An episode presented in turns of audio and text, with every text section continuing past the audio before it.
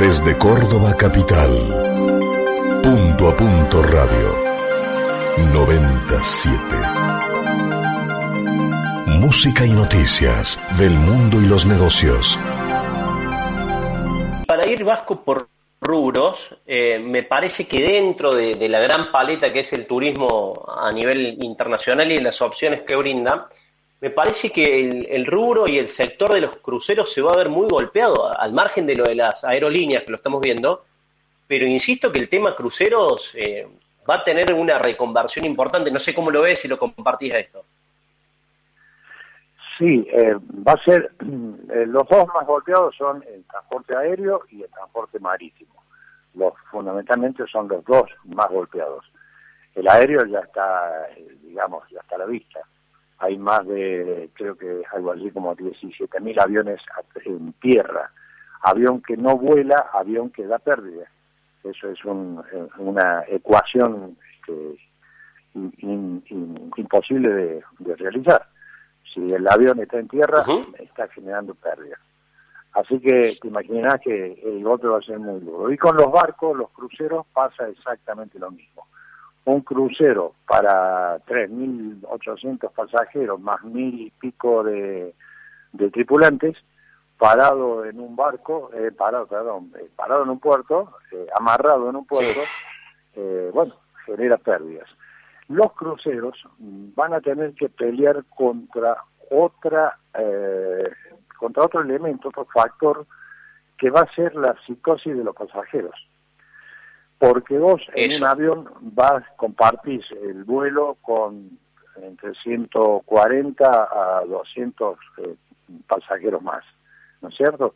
En un barco no bajan de dos mil, el barco más chico lleva dos mil, dos mil doscientos pasajeros más la tripulación.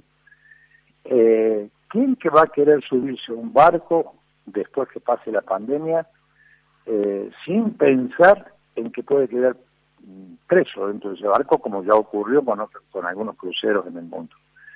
La psicosis va a ser muy grande. Va a pasar más Bajo, rápido, hago... me parece. En... ¿Cómo? Te, te, te decía, completa y te hago la última, completa, por favor. No, me decía, te decía que va a pasar más rápido en, en las líneas aéreas, va a ser más rápida la recuperación para los aviones, para la, los vuelos, que para los cruceros. Me parece que ahí van a tener que los muchachos abusar el ingenio y, bueno, eh, buscarle la vuelta. Eh, hoy, hoy justamente hablaba con, con mi compañera acá, con María, este, y le decía que cuando pase la pandemia van a empezar a llover las promociones y las invitaciones y los viajes baratos, y porque se tiene que recuperar pronto, rap, rapidísimo tiene que ser la recuperación. Eh, algunos van a quedar en el camino.